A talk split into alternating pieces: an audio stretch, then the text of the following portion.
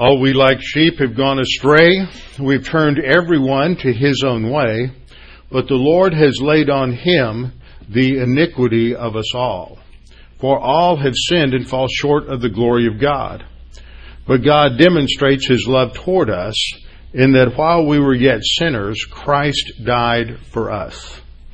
Jesus said, I am the way, the truth, and the life. No one comes to the Father except by me. To Martha he said, I am the resurrection and the life. He who believes in me, though he were dead, yet shall he live. And whosoever lives and believes in me shall never die. Do you believe this? Before we open the Word of God together this morning, let's go to the Lord in prayer. Our Father, we are thankful, grateful, so pleased that we have certain truth, absolute truth, eternal truth, never changing truth in your Word. That it is your Word that has enlightened us to the truth of the gospel, and it is through your Word, as our Lord prayed, that we are sanctified. We're sanctified by your truth. Thy Word is truth. Now, Father, we pray that as we continue our study, that we're always mindful of the fact that it is through your word, it's through the teaching, through the study, through learning, application of your word, that God the Holy Spirit uses your word as his tool to uh, challenge us, to transform us, to renew us, and to constantly direct our lives in the direction of manifesting the character of the Lord Jesus Christ to those around us. We are to learn your word that we may learn to think according to reality as you have created it. And that there are many philosophies and religions that, that have reconstructed reality as they suppress truth and unrighteousness. And that as they do that, they, they seek to elevate themselves, elevate man, but all they do is live more and more in a framework of fantasy and irrationalism. Help us to think clearly about our own thinking, that we may transform it into the thinking that glorifies you. We pray in Christ's name. Amen. We're in Matthew chapter 22, verse 15, and this is one of those chapters that talks about uh, taxes, political implications of economics in terms of government. One of the central passages, there's like three central passages in the New Testament that are related to politics and government. And the Bible actually has a lot to say about uh, social issues, and they are not to be restricted to what is said within the four walls of a church. That is becoming more and more of a common interpretation by the progressive and liberal left in this country that is inherently uh, Uh, in opposition to the truth of God's Word, and they wish to restrict the First Amendment. Maybe you haven't noticed this, but they think they say, "Well, you have the freedom to believe and practice whatever you want to on Sunday morning. Just don't bring it into the marketplace of ideas." And unfortunately, a lot of believers have not done that. They have been subjected and forced, and they have allowed themselves to be forced into a secular mold by secular companies for at least 50 years. And now it's too late. You start trying to go against that now, you're going to lose your job. Nobody's going to listen to you. You know, Christians have uh, uh, given up territory, intellectual territory in this country, because they bought into the same lie that there was this division between the secular and that which was sanctified. And ultimately, there's only one creation. God, God did not create two. Now, there's a recognition that we'll see in this passage that there are different spheres of authority, but that's different. They're not different spheres of reality. So, what is ethical, spiritual, and true on Sunday morning is ethical, spiritual, and true on Monday morning, Tuesday afternoon, Wednesday at lunch, Thursday when you're relaxing after work, and on Friday night when you're celebrating the end of the week. It's the same truth. But that's not what a secular society wants wants us to understand. So, as believers, we have to learn to think biblically about politics. Actually, the word politics comes from a Greek word, the word for city, polis, which relates to how people in the, the small society that makes up uh, a city or a certain location are to conduct themselves ethically. So if ethics is at the root of politics, then the only place where you can get accurate ethical teaching is from God who created ethics. And so ethics that are not biblical are not ethical. They are not eternal. They are just based on, on relativism. So in this chapter, we get into an interesting, interesting scenario, an interesting situation. I think it's helpful to go back and understand the context just a little bit. Jesus has entered into Jerusalem and he has been proclaimed to be king by the, his followers, by the multitudes who have come into Jerusalem to celebrate a Passover uh, hundreds of thousands. In fact, uh, by the end of the week, there will be several million, one or two million, that have come into Jerusalem, according to Josephus, to celebrate celebrate Passover. And about a week before, Jesus entered in, riding in a in a donkey, uh, in fulfillment of messianic prophecy uh, from Zechariah chapter nine, uh, that the king would come uh, lowly, sitting on a donkey. That's quoted in Matthew twenty one five. And so he comes in, and the multitudes recognize this, and singing from Psalm 118, they're singing Hosanna to the Son of David using a messianic title, a recognition that he's Messiah. Now, these are not going to be the same people in this crowd that are calling for Jesus to be crucified by, by the end of the week. There's a different group. Most of these would be made up of the multitude that followed Jesus from, from Joshua, others that uh, join them as he enters into Jerusalem.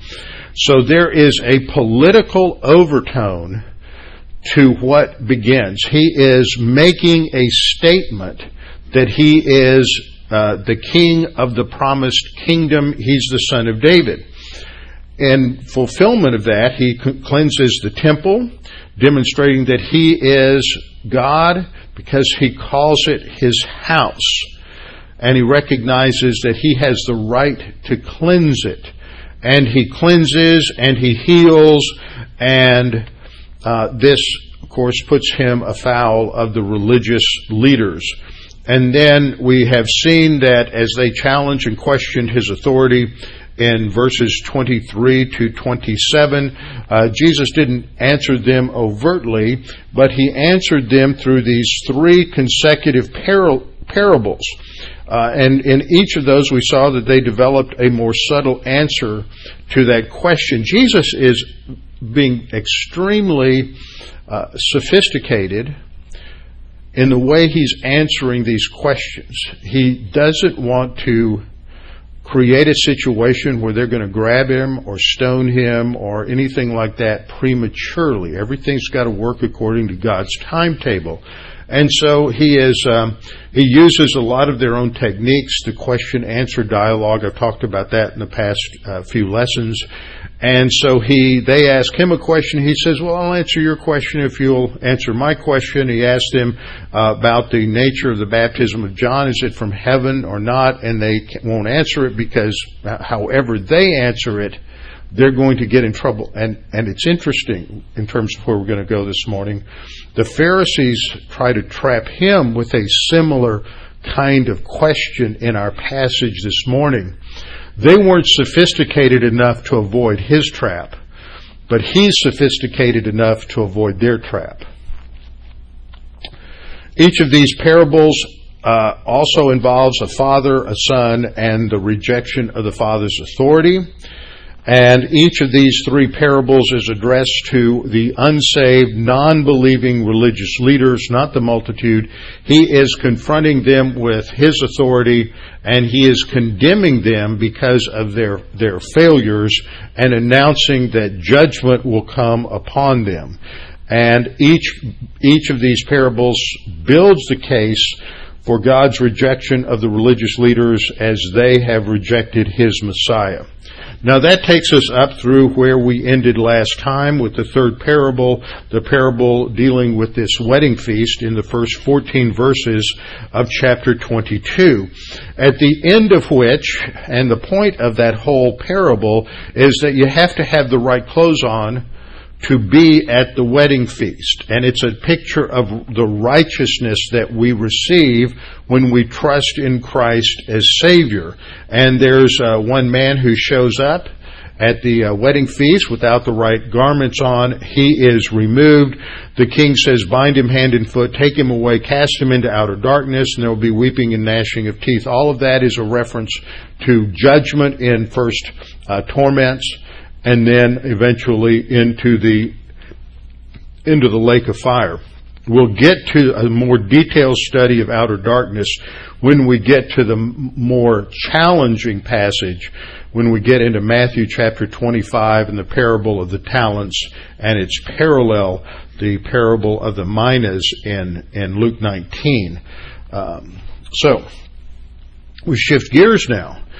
They recognize that um, that Jesus is is uh, challenging them, and so they go off and they begin to plot. And so the next section, g- going down through the rest of this chapter, uh, revolves around three questions. First, they ask him if it's lawful to pay taxes to Caesar. That's Matthew twenty-two fifteen to 22. Then they will be uh, marvel at his answer and they leave him and they go their way, have to regroup again before they come back. And then um, the Sadducees come and they ask him a rather convoluted question uh, about a woman who has seven husbands, each of whom dies and then is replaced by another one, and whose wife will she be in the resurrection? That's Matthew 22, 23 to 33. And at the conclusion of that, uh, the multitudes are astonished at his teaching. And then third, uh, he says, Teacher, what is, uh, he's asked by one uh, scribe, uh, what are a lawyer, scribe, what's the uh, greatest commandment of the law? Matthew 22, 34 to 40. And so Jesus answers that, and there's, there's no answer to that. And then Jesus is going to counter them with a question that they can't answer. And he asks them, whose son then is the Christ, the Messiah? Whose son is the Christ? And that's Matthew 22, 41 to 46. And this sort of concludes this confrontational examination of Jesus as the Messiah by the religious leaders. And then Matthew 23 sets up these woes to the scribes and the Pharisees as Jesus pronounces a judgment upon them and upon Israel, which will conclude with a clear statement that that uh, there, there, there's going to be judgment on Jerusalem and then and Jerusalem will be destroyed. And then Matthew 24 comes up, and the, the disciples say, "Well, what then will be the signs of your coming?" And then we get into prophecy. 24 and 25 deal with prophecy before we get to the crucifixion, and that ought to take us at least six months to get through all of that. Probably not quite that long, but maybe.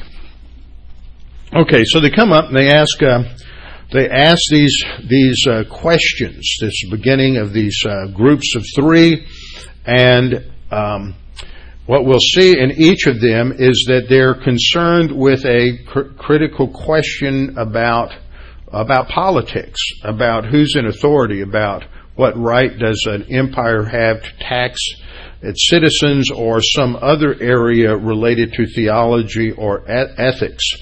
And in his answers, Jesus has to be cautious because if he goes one way or the other, he can he could uh, offend one group or another, and maybe even somehow exacerbate a situation that would cause them to take him to trial a little early. So his answers are are quite enlightening.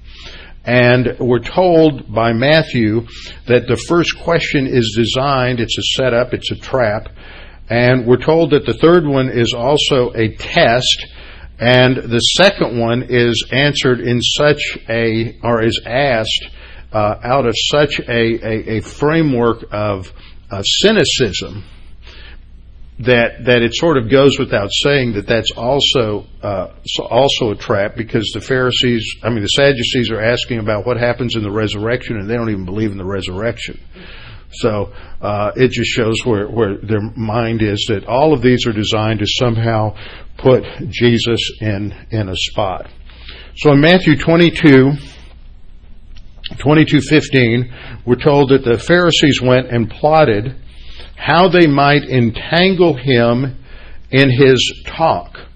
And the language here is kind of interesting because they, they, they're setting up a, a, a secret plot. They're, they um, were told they, that they went and they plotted against him. And actually, that word plotted reflects two different Greek words in the original that combine together and the best way to express it in English is, is a simplified way of just saying they plotted or they conspired uh, against him. They use the main verb is lambano in a um, active indicative that they actively received something and then the accusative of, of a plot so it tells us, the Greek indicates that somebody comes to them with an idea of how we can trap Jesus.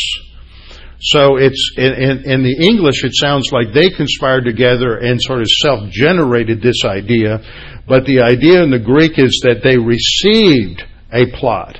So that indicates that someone may have come to them with this with this idea of how they might uh, entangle him. And this is the word we see on the bottom right. It's the word uh, pagideuo, which means to entangle somebody, to get them all wrapped up in an argument, because we're talking about uh, entangling him in his talk or literally in his words. And I think all of us have had situations where we put ourselves in a trap by something that we've said. Uh, there's a warning in James chapter 3 about those who are teachers that they don't uh, entangle themselves in their own words and get involved with sins of the tongue. So this is the idea here is they want to trap Jesus. They want to set a trap and have him walk into it and um, and get get him in trouble. This is the idea of a conspiracy. Now the the a plot is defined as a secret plan to achieve some end or purpose that is usually underhanded or illegal. That's according to the Oxford English Dictionary. What's interesting is that's almost word for word the definition that, that they give for conspiracy. Uh, conspiracy is a secret plan or agreement to carry out an illegal or harmful act, especially with political motivation. Some of you who are more cynical may say, well, that's what a political convention is. and you may be right. But they have gone somewhere away from Jesus, somewhere in the temple precinct where they have a room where they can gather together and figure out some way because Jesus has overtly challenged them and announced publicly that they are uh, they're guilty and they're they're going to be, bring judgment upon themselves and Israel. They understood this. Matthew 21, 45 and 46, which we studied, says that when the chief priests and Pharisees heard his parables, they perceived that he was speaking of them, but when they sought to lay hands on, the, on him, they feared the multitudes because they took him for a prophet. Now, this is the last week that Jesus is on, the earth, but it's not the beginning of this plot. We're told, as we'll see in a minute, Matthew chapter 12, when Jesus cast out a demon and they claimed that he did it according to the power of Satan, that, that from that point on they began to conspire more overtly uh, to to do something with him and to kill him. So this has been going on for that was at least six months to ten months earlier. So this conspiracy to kill Jesus has been going on. Now it's really ramping uh, ramping itself up. Number sixteen, we learn the identity of these these two groups that come to Jesus.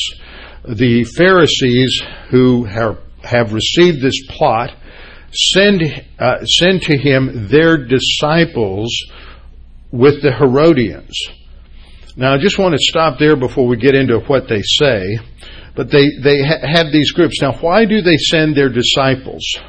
I think they send their disciples because they've got more prestige on the line and they've already been hammered by Jesus a couple of times. And so this way the leading Pharisees can save a little face.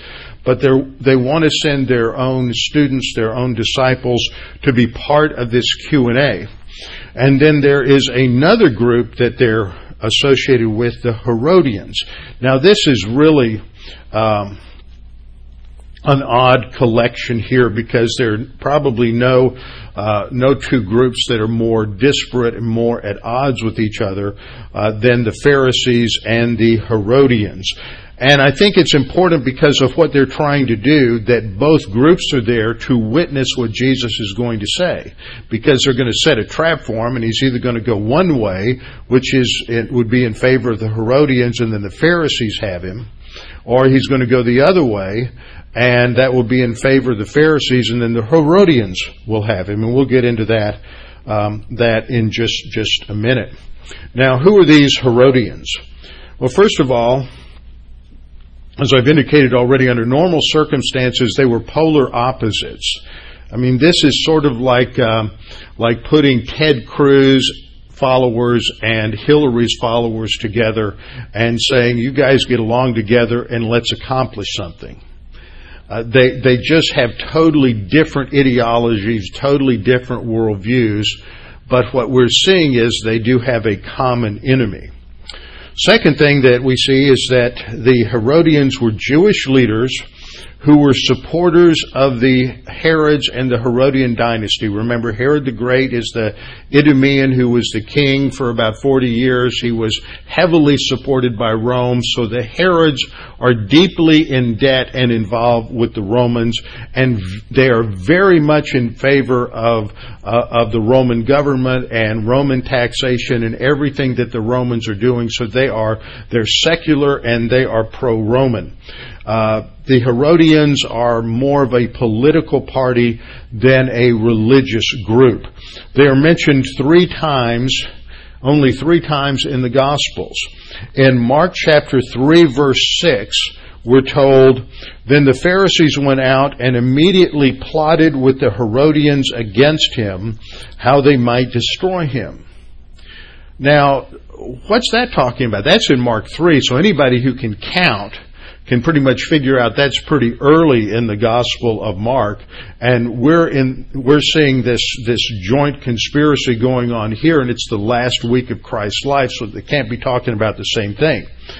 But if you take a look at the context of Mark three, Mark loads this conflict up somewhat earlier in his narrative than Matthew did, but this is the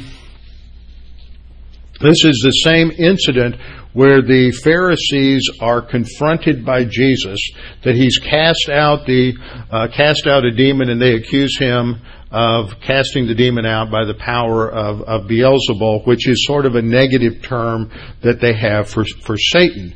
Uh, it's described in Matthew, in Matthew 12, 9 through 14, uh, immediately after Jesus healed a man with a withered hand. It's, a, it's the same episode. He heals a man with a withered hand, then he casts out a, a demon.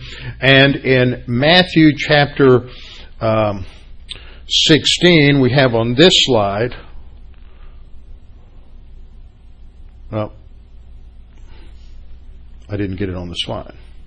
Okay, so we have in this particular episode uh, comes up, and in Matthew Matthew 12, uh, and Matthew, uh, excuse me, Matthew 12 and Mark 3 are the, the, the same uh, situation, and we see that the Pharisees are plotting with the Herodians.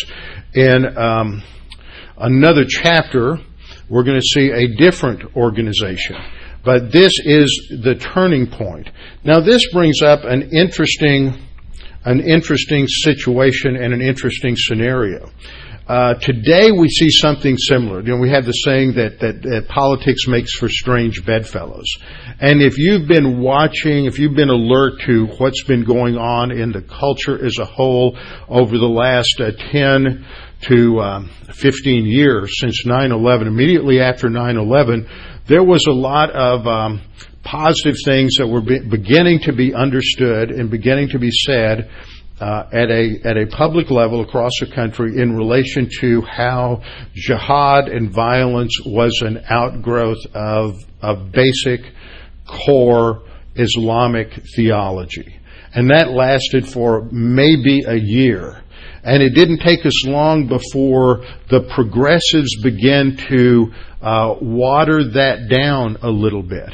Even um, uh, President George uh, George W. Bush made statements almost immediately after 9/11 that Islam was a religion of peace, and starting with that narrative, that fallacious fantasy that Islam is a religion of peace, we began to see the narrative change until somewhere around around seven or eight years ago, we began to think that, that nothing was really going on that was the result of Islamic terrorism. And we got a president who's got, uh, clearly brought up in, a, in an Islamic background and who never has anything negative to say about Islam. But he refuses, and many on the left, many of the progressives, refuse to say anything about Islam and connect it to terrorism. And that's even recognized by most of the conservative press, but of course, uh, MSNBC, NBC, ABC, CBS, CB, CNN, and all the progressive um, news organizations that are in the tank uh, for the Democrats refuse to use the same use that language at all. And in fact, what we're seeing is that those people tend to be more more antagonistic to Christians. In fact, they're more concerned sometimes that there's going to be some sort of right wing Christian terrorism than Islamic terrorism. This last week it was reported that a newspaper in Tennessee refused to print an ad in their classified ads for a Christian bookstore that was closing down. They were just saying, you know, we're going out of business, we're selling all the books, all the tables, everything that we have, everything has to go. And the name of the, the, the establishment was something Christian, Christian bookstore. And the Sunday that came around and that ad was supposed to appear in the paper, and it wasn't there. So they called the paper and they were told, well, we couldn't print the ad because there was an offensive word in there. They said, really? What was the offensive word? And they were told the offensive word was Christian. We can't print an ad that has such a horrible offensive word in it. Well, the owners of the Christian bookstore decided to tell this story on their Facebook page, and starting on that next day, on that Monday, the newspaper began to get flooded with uh, phone calls, and, and they were immediately calling the people back and apologizing and saying, oh, it was a technical error. You know, typical progressives, let's do something that violates the Constitution, and then let's lie about it. That's their modus operandi. Republicans do that too, by the way.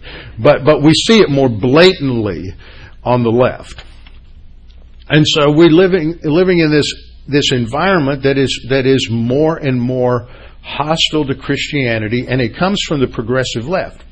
Well, about two or three weeks ago, I was talking to a uh, businesswoman, uh, acquaintance of mine, and she was telling me that uh, about a year ago. Now, what happened just a little bit over a year ago? One year and one month ago. Anybody remember? There was a Supreme Court decision. Supreme Court decision validated same-sex sex marriage. So that's the context. So just after that, a week or two after that, she's over here at Top Gun Range and she is uh, practicing her handgun skills. And she noticed that not only is she the only woman lined up in, in all of the bays over there and all of the lanes that are shooting, but she's the only white woman, and everyone else is a young 20 to 25 year old Muslim male. Now that ought to sort of get your antenna wiggling just a little bit. But she was listening to their conversations.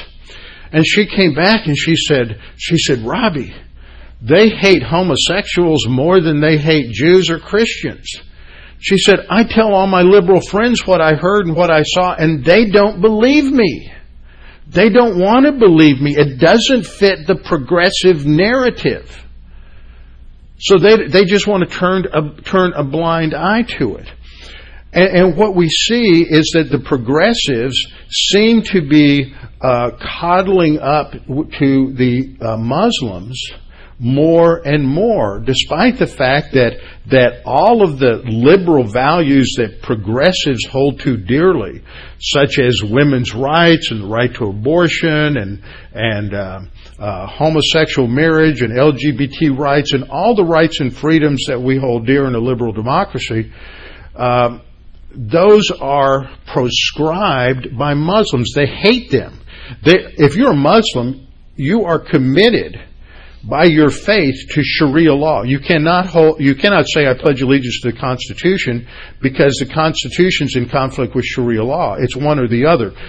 Legitimately, no practicing Muslim can uh, be a United States citizen. It's a violation of the Constitution because they hold to a law system, Sharia law, that is uh, in direct violation uh, uh of the Constitution. But you see, the enemy of my enemy is my friend. And the enemy of progressives are evangelical Bible believing Christians because we hold to an eternal infinite value system that is directly at odds with the fundamental beliefs and worldview that lies behind progressivism. And if you study a history of progressivism, this goes back into the into the late 19th century and into the writings of Karl Marx, and as and it's basically a Marxist-Leninist uh, philosophy. And so, uh, this is what's going on. And remember, in the broader scope of conflict, human history is the out is part of the overall cosmic conflict between Satan and the fallen angels and the angels of God. And so, in this world, as Satan seeking to dominate the world system and to destroy any system that allows for the freedom of Bible teaching and the freedom of the proclamation of the gospel is something that he's going to be against. And progressivism and Marxism are just one of numerous ideologies that is a brainchild of, of Lucifer, the fallen angel known as Satan. And because the enemy of, of Satan are Christians, the enemy of those who hold to his ideologies, whether it's Islam, Buddhism, uh, Shintoism, uh, any other kind of transcendental New Age religion, or, or Marxism. If you hold to those ideas, then you are at odds with Christianity. So what we have is is uh, one world system, Islam, getting in bed with another world system, which is uh, political progressivism, in order to attack Christianity. That's the same thing we have here. We have the political, uh, the political arm, the Herodians, who want to get in bed with the religious uh, Pharisees, and even though one's conservative and one's not, they, they, one thing they have in common is they both see Jesus as the problem. And they, they want to trap him and they want to destroy him. And so that's what's, what's happening here. Now, in one other example of, of the use of Herodians in the uh, Gospel of Mark, Mark 8:15, Jesus charged them in talking to the disciples says, "Take heed and beware of the leaven of the Pharisees and the leaven of Herod." In Matthew 16:6, talking about the same situation as he's talking to his disciples, he said, "Take heed and beware of the leaven of the Pharisees and the Sadducees." So somebody might say, well, which is it? You have the leaven of Herod mentioned in uh, 15, 8, Mark 8.15, and the Pharisees and Sadducees instead of the Pharisees and Herod in, in Matthew 16.6. Now you might ask what the difference is, and it seems to be a contradiction. Did you ask that? Oh, I heard you do that. You're going to regret it. Um, Matthew focuses more on religious parties that are in opposition to Jesus, and Mark fo- focuses more on the political opposition uh, to Jesus and brings that out. And the Herodians were more of a political party than a religious party. Some have suggested that the reason you have this uh, difference between the two verses is that many of the Sadducees were also uh, Boethusians. There's a new word for you this morning. That's spelled B O E T H U S I A N S, Boethusians. Now, the two were indistinguishable theologically. So that, that means they didn't really believe in anything beyond the Pentateuch. They didn't believe in the existence of angels. They didn't believe in the existence of resurrection from the dead. Those were the basic components. The Sadducees were the religious liberals. The Pharisees are the religious conservatives. So the, the Sadducees, though, were pretty much composed of two political groups that held to the same theology. The Boethusians supported the house of Herod, so those were primarily the Herodians. They wanted Herod, uh, Herod Antipas, and the other Herods, Herod Philip, to stay in power. They were pro-Rome and pro-Roman power whereas the other Sadducees supported the Hasmonean dynasty. These were the priests that had been a priestly family that had come into power during the intertestamental period uh, with the revolt of the Maccabees against the uh, uh, uh against the Greek the, the Greek rulers and the Antiochenes. So that would be the basic difference. Uh, the, the, the, Pharisees are the religious conservatives. They're looking for some sort of cataclysmic political messianic kingdom that's going to come in and throw off Roman rule. So the Herodians and the Boethusians are looking to preserve Roman rule through the uh, through the Herodians, and so that that's why you have the, so in in these two verses, Mark and in Matthew, that's not really a contradiction since the Herodians were part or a subset of the Sadducees. So the question that they're going to ask him, the trap that they set, is they say, "Tell us, therefore, what do you think?" Now Oh, before we get to that verse, let me go to the end of the previous verse. And, and I want to say this in a way where it sort of drips with, with irony and sarcasm because they don't believe this. They're just trying to set Jesus up with flattery. And they say, Oh, teacher. So they're going to flatter him by calling him teacher, acting as if somehow they, they listen, uh, believe he's a teacher. He says, We know that you're true. No, they don't. They don't believe he's true at all. They think that he's an enemy of the state.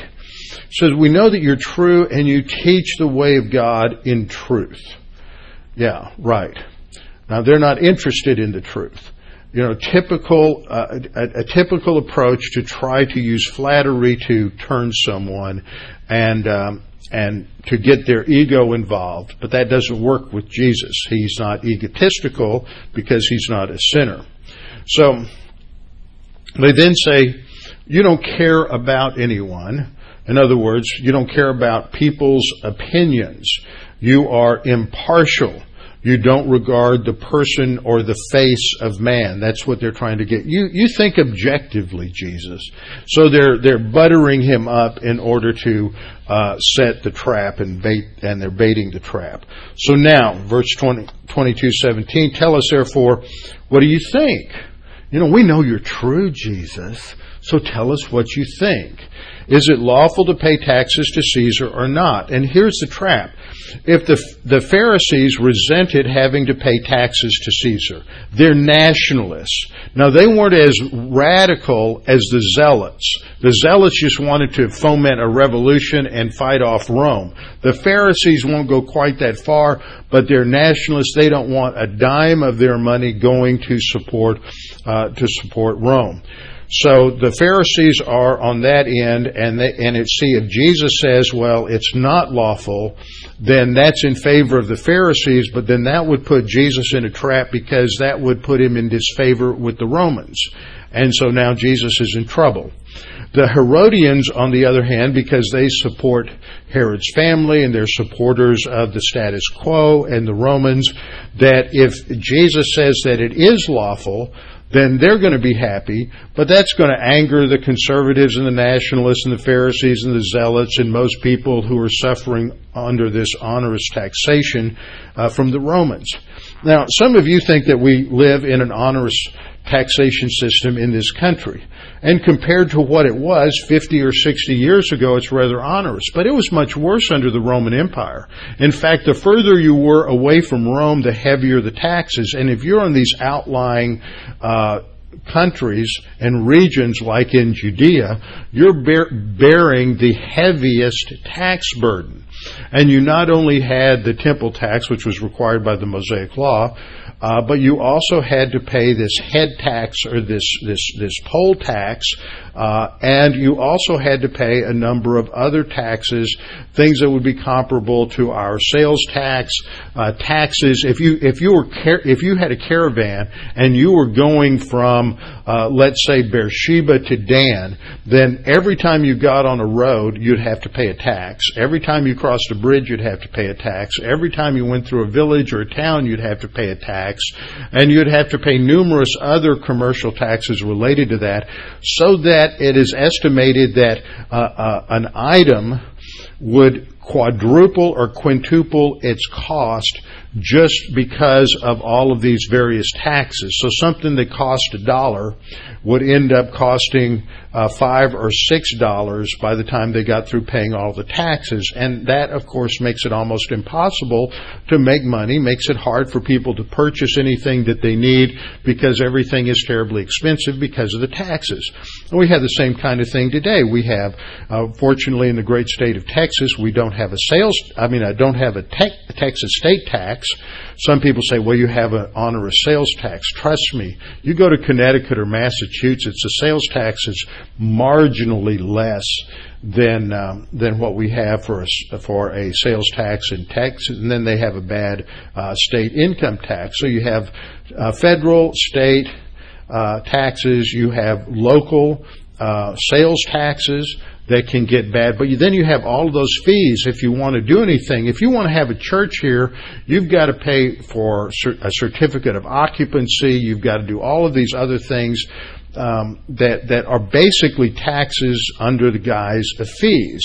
So it's estimated that the average American that is paying taxes. Um, paying income taxes as a homeowner and paying property taxes, probably paying somewhere between 30 and 35 percent of his income, depending on where you are, uh, in taxes.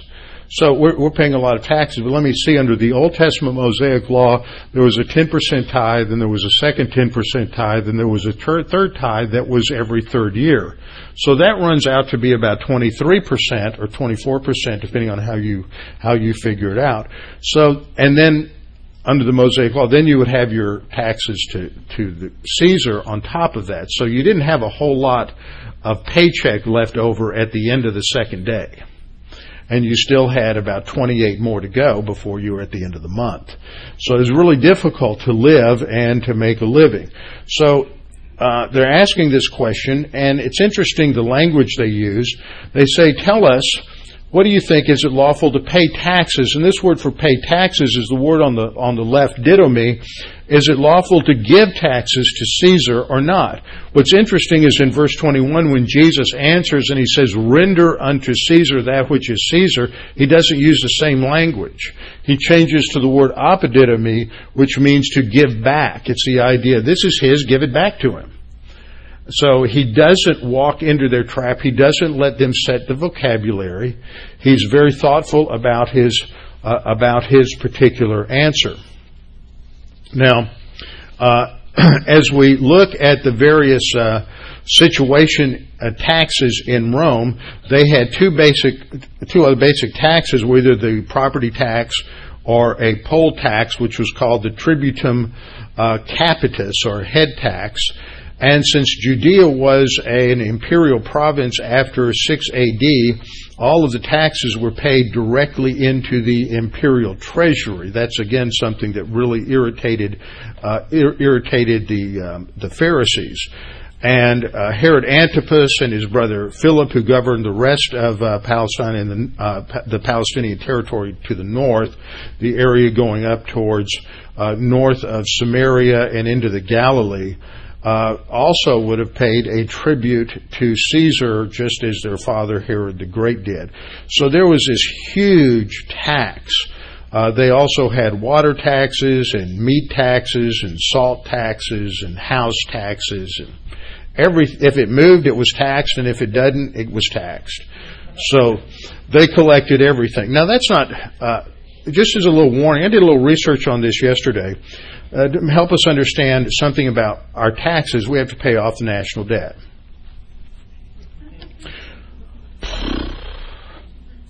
The national debt as of June 2nd, 2016 is 19 trillion 229 dollars 229 billion dollars 279 million dollars and 536,522 dollars let's just round that off to 19.2 trillion dollars now that boils down to $59,409 for every person living in the US taxpayer or not that's a $154,344 obligation for every household. That's 105% of U.S. gross domestic product. That means it's twice what this country produces to make money in a year. Problem with that is that countries that get over indebted over 90% of their domestic product uh, basically are looking forward to recessionary uh, economics, unemployment, and the collapse of their economy historically. But that's if you're just looking at the national debt. I'm looking at a website that's called uh, justfacts.com. And so they go a step further and they say that publicly traded companies are legally required to account not only for the explicit debt, but they're required to account for the implicit future obligations such as employee pensions and retirement benefits. So the federal budget and the deficit just relates to the explicit uh, debt that we have, but if we factor in the $8.3 trillion in liabilities uh, that are part of federal employee retirement benefits, accounts payable, and environmental liabilities, we have a greater debt. If we factor in the $26.7 trillion in obligations for current Social Security participants, and also factoring in projected payroll and benefit taxes, uh, we have an even greater debt. And if we factor in again the $28.5 trillion in obligations for current Medicare participants above and beyond projected revenues and benefit taxes, then we have an even greater debt. The bottom line is that there's actually, if we factor in all of the obligations and liabilities that the federal government has, we have a $76.4 trillion shortfall. I can't even think that big. $76.5 trillion just about. That's $273,284 for every person living in the U.S. $613,531 for every household in the U.S. Well, let's just stop there. That's almost impossible to ever pay that off. That means that we are on a downhill slide. Now, some people think, oh, let's tax the rich. Well, if you took all the income that all the rich you know that one percent that um, Wall Street, what was that called? Um, you know the the the, the uh, group that was attacking Wall Street and having the sit-ins a few years ago. Wall what? Occupy Wall Street. That's right. Thank you. That. Um, you know, they're worried about the 1%. Well, if you take everything that the 1% owns, that's, that's not even going to pay off the 19 trillion but it's going to destroy the productivity of the country. You don't have productivity by overtaxing people. In fact, the more you tax people, the less they're able to invest money and make money. And the only way that you're going to grow the economy in order to have the income, in order to pay off the debt, is to reduce taxes. But, but that's not how progressives think. They just want all the money to go to Washington and dole it out. Well, we see how the cost of living and, and, and the quality of life in places like Ukraine and Belarus and, and China and, and Russia has, has developed over this. It all comes down, though, to taxes. But Jesus says, even if your taxes are onerous, and they were incredibly onerous under Rome, you need to pay taxes. And look how he handles this. He perceived their wickedness. He saw that they were evil. And he said, Why do you test me, you hypocrites? The word there for wickedness is poneria, meaning evil. It's the same word he used to describe uh, the evil vine dressers back in Matthew 21:41, and he called them hypocrites. Uh, it was hypocrites a term that comes out of the out of uh, uh, drama. And it's putting on a mask when you come out in a play. The mask covers up who you really are, and you're trying to project another identity, and that's the idea. They're trying to act like they're they're genuine and talking to Jesus, but they're not. So he says, "Well, show me the tax money." So they brought him a denarius, and here we have a picture of the uh, coin here, and he says, Whose image and description is this? Here we go. And this is what it says. Uh, on one side, it has Tiberius Caesar Augustus, son of the divine Augustus. So on one side, it's claiming that that the um, uh, that Caesar is God. And on the other side, it says he's the high priest, Pontiff Maxim. Uh, that's if you come from a Catholic background, you'll recognize that. That's the title for the Pope. He's the high priest. So this is the uh, the coin, and so Jesus looks at that, and and right away he's alluding to a basic problem that they've got, and that is that that it violates the second commandment to make an image of God or make an image of anything. And so that's why the Pharisees won't pay it, is it's paid with a coin that has a blasphemous image on it. But Jesus says, whose image is it? Well, it's Caesar. So he says, render, apodidomi, render therefore to Caesar the things that are Caesar's and to God the things that are God's. He's making a clear case that there is a sphere of authority in the secular government that has certain rights and privileges, and you are under that authority, and therefore you pay for the cost. That's the price of doing business and living in the empire, even if it's onerous. He says, pay the tax. And render under God the things that are God's. The other thing that he's making a point here is that Caesar's not God. The coin claims that he's God, but he's not God. So render under Caesar what's his, but God is his. There's a higher authority, and that is the service of God. And so when they heard these words, they marveled, and they left him, and they went their way. So he foils this first trap, sidesteps it, and gets ready for the next one. Now, what I want to do is come back and look at this in a little, this topic in a little broader sense next time. But we have passages like Romans 13, 6 and 7 where Paul says, For because of this, that is what he has said earlier in the passage that every soul is supposed to be subject to governing authorities.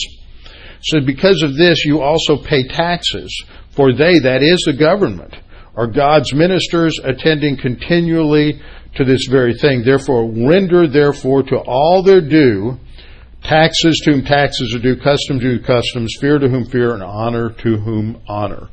And so we'll come back next time and develop this a little bit more because, as I said in the introduction, this is one of the three key passages in the New Testament that talk about the role and authority of government and the believer's relationship to the authority of government. With our heads bowed and our eyes closed.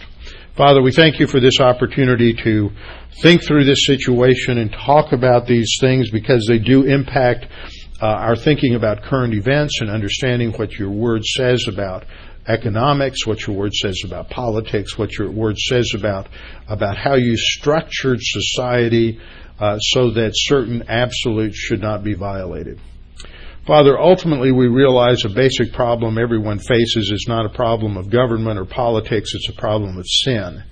And that every human being is born a sinner, uh, spiritually dead, uh, incapable of saving themselves. But you, in your grace and your goodness, provided a Savior for us, a solution for us, as you sent the eternal second person of the Trinity to die on the cross for our sins. He entered into human history, lived among us, and yet he was rejected. He was crucified, and that fulfilled your plan. And in that crucifixion, he paid for our sins. So that salvation is not based on something we do, It's not based on some bargain we make with you to clean up our lives. It's based on the fact that Jesus Christ died for us and that he paid the penalty and that his sin, our sin was imputed to him. And if we trust in him, his righteousness is given to us so that we are saved not by our goodness, but by his perfect righteousness. And we pray that if anyone is listening to this, if they've never trusted in Jesus as Savior, they would do that right now. They would believe that Jesus died on the cross for their sins. Now, Father, we pray that you would challenge each of us that we need to understand how your word applies to every area of thinking in our lives.